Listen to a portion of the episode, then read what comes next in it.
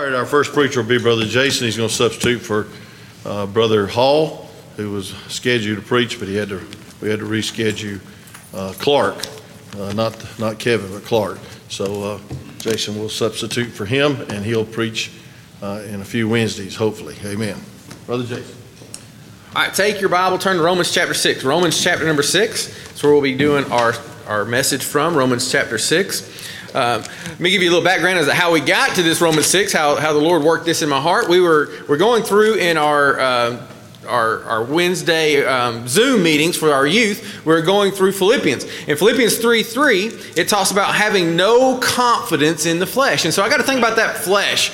And, and, the Bible really has nothing good to say about our flesh. Do you realize that it has nothing good to say about our flesh? In Genesis chapter 6, one of the first mentions of the flesh, it says, For all flesh had corrupted itself. And what happened because all flesh had corrupted itself? God brought the flood, right? Uh, in, in the Gospels, uh, Jesus was talking about the flesh. And Jesus said this about the flesh He said, The flesh profiteth nothing. The flesh profiteth nothing. He went on to say, when he's talking to his disciples about praying, he says that the flesh is weak. And how many of you know that your flesh is weak? Anybody in here have a flesh like mine? Mine is weak. He says your flesh is weak. You know, Paul also knew this truth. Uh, you'll see in Romans chapter 7, you can look at that. Look, since you're in Romans 6, look at Romans chapter 7.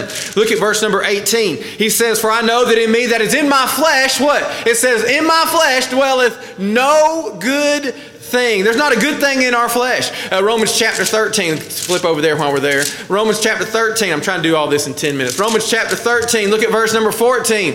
It says, But put ye on the Lord Jesus Christ, and it says, And make not provision for the flesh to fulfill the lust thereof. Now, isn't that what we need to do? We need to not make provision for our flesh so that we, we don't make uh, fulfill the lust thereof. But how do we do that? How many of you know that's a struggle that we have every day? Do you have that struggle every day? I have that struggle every day. My flesh, it, it is, it is wicked, it is evil, and I want to live according to the Spirit. So how do we do it? Well, Galatians, look, look at Galatians chapter 5, holding your place there in, in Romans. We're getting back there. Galatians chapter 5, verse 16, Paul gives us the, the, the way to do this. He says, This I say then, walk in the Spirit, and ye shall not fulfill the lust of the flesh. So this is how we do it. We walk in the Spirit. Well, in Romans chapter 6, the Apostle Paul gives us a formula, a way to do this. Sometimes that just seems difficult or weird to us to walk in the Spirit. So, how do we do it? All right, Romans chapter 6 gives us a way to do it. Now, here's what we're going to do I want, to mark, I want you to mark four words. Okay, we have four words. I want you to mark them in your Bible, and this will help us to, to overcome our flesh. This is how we overcome our flesh. Look at verse number one. Uh, this, the first word you're looking for is no. Okay, no is our first word. What shall we say then? Shall we continue in sin that grace may abound? What's the answer to that question? God forbid. In the, in the previous chapter, he says that we've made peace with God through our Lord Jesus Christ. So, because we have grace, should we just continue sinning? Should we continue to be the way that we were before we were saved? And what does he say to us? God forbid we shouldn't be that way. As Christians, we shouldn't live according to our flesh. We should live according to the Spirit. But how are we going to do it? Look at verse number uh, two, God forbid. How shall we that are dead to sin live any longer therein? Know ye not, there's our word, mark it. Know ye not that so many of us, as we're baptized into Jesus Christ, were baptized into his death. Therefore, we are buried with him by baptism into death, that like as Christ was raised up from the dead by the glory of the Father, even so we also should walk in newness of life. For if we have planted together in the likeness of his death, we shall also be in the likeness of his resurrection. Here's our word again. Look at verse 6. Knowing this, that our old man is crucified with him, that the body of sin might be destroyed, that henceforth we should not serve sin. Verse 7 For he that is dead is freed from sin. Now, if we be dead from Christ, or dead with Christ, we believe that we also live with him. Verse 9, here's our word knowing that Christ being raised from the dead, dieth no more. Death hath no more dominion over him. For in that he died, he died unto sin once, but in that he liveth, he liveth unto God. So our first word is this this is the truth, is to know. What do we need to know? What does the Bible say that we need to know? It says that we need to know that we were crucified with him. Look at verse number 6. Knowing that our old man is crucified with him. That's what Galatians chapter 2 verse 20 tells us, right? I am crucified with Christ. We need to realize that our old man is dead. Our old man has been crucified. We no longer have to serve sin. That is the truth that we need to know. Do you know that today? You don't have to serve sin. You don't have to live according to your flesh. We have been crucified with Christ. But not only are we crucified with Christ, we are raised with Christ. That's the reason in verse number four that we can walk in the newness of life. If you are being defeated by sin, you don't have to be. Look at the end of verse number six. Um, that henceforth we should not serve sin. Do you know this truth today? Do you know this truth that you have been crucified with Christ, that you uh, no longer live, but Christ lives in you? That is the truth. Do you know that today? So the first thing is, do you know that you need to know that your old man is crucified? So the first word is know. Second word is reckon. Look at verse number 11. Look at verse number 11. Likewise, here's our word, likewise, reckon ye also yourselves to be dead indeed unto sin, but alive unto God through Christ, or through Jesus Christ our Lord. So our second word is reckon. So the first thing is we need to know this truth. We need to know that we do not have to serve sin. We are crucified with Christ. We are raised again to new life. We do no longer have to serve sin. But here's the second word. It's a little bit stronger word than knowing. It's reckoning. It's reckon. That's a good southern word, right? You know, you reckon. Uh, it's a good southern word. But what does it mean? It means to calculate. It means to make it a reality, to make it true in your life. You might know the fact, but do you really realize this truth in your own life?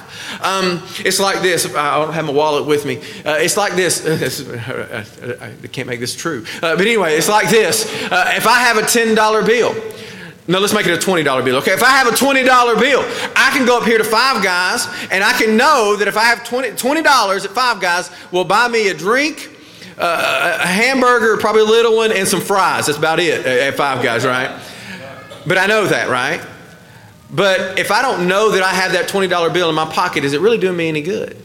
Not really. I can know all about the fact that Jesus died. I can know all about the fact that I don't uh, that that we are dead to sin. But until I realize that in my own life, till I reckon it to be so, it's not doing me any good. It, hey, here's I want you to catch this quote. It goes from a fact in the head to a belief in the heart. Are you claiming that promise? A lot of times we look at it and say, "Well, Brother Jason, you don't know what I'm coming from. You don't know my addiction. You don't know my problems. You don't know my struggles." Well, listen, maybe I don't, but I still I do know the promises of God's word that you can reckon yourself dead unto sin. You no longer have to serve sin. That's true for you. You might say, well, that's true for the pastor. I know he's, he's godly man. That's true for him. Well, it's true for you also. Well, you might say that's true for the missionary. But it's not just true for the missionary, it's true for you too. You no longer have to serve sin. Know that truth and reckon, realize it to be true in your life. So you need to reckon it. So the, the second word is reckon. Now here's our third word. Yield. All right, I want you to mark it down when we go down through here. Yield. Let's look at verse 12. Let not sin therefore reign in your mortal body, that you should obey it in the lust thereof. Neither yield, here's our word, yield ye your members as instruments of unrighteousness unto sin, but yield yourselves unto God as those that are alive from the dead, and your members as instruments of righteousness unto God. So you need to learn to yield. You have to yield. Um, yield is our next word. So, what does this mean? It means you must make a choice. You must make a choice. Amen. Hey, you, you might know it, you might make it a reality, reckon it in your life, but it still comes down to a decision that you have to make. Look at verse number 13. Neither yield your members as instruments of unrighteousness unto sin. So, after we're saved, we no longer have to serve sin, but do we serve sin sometimes? We do. Why? Because that's who we yield to.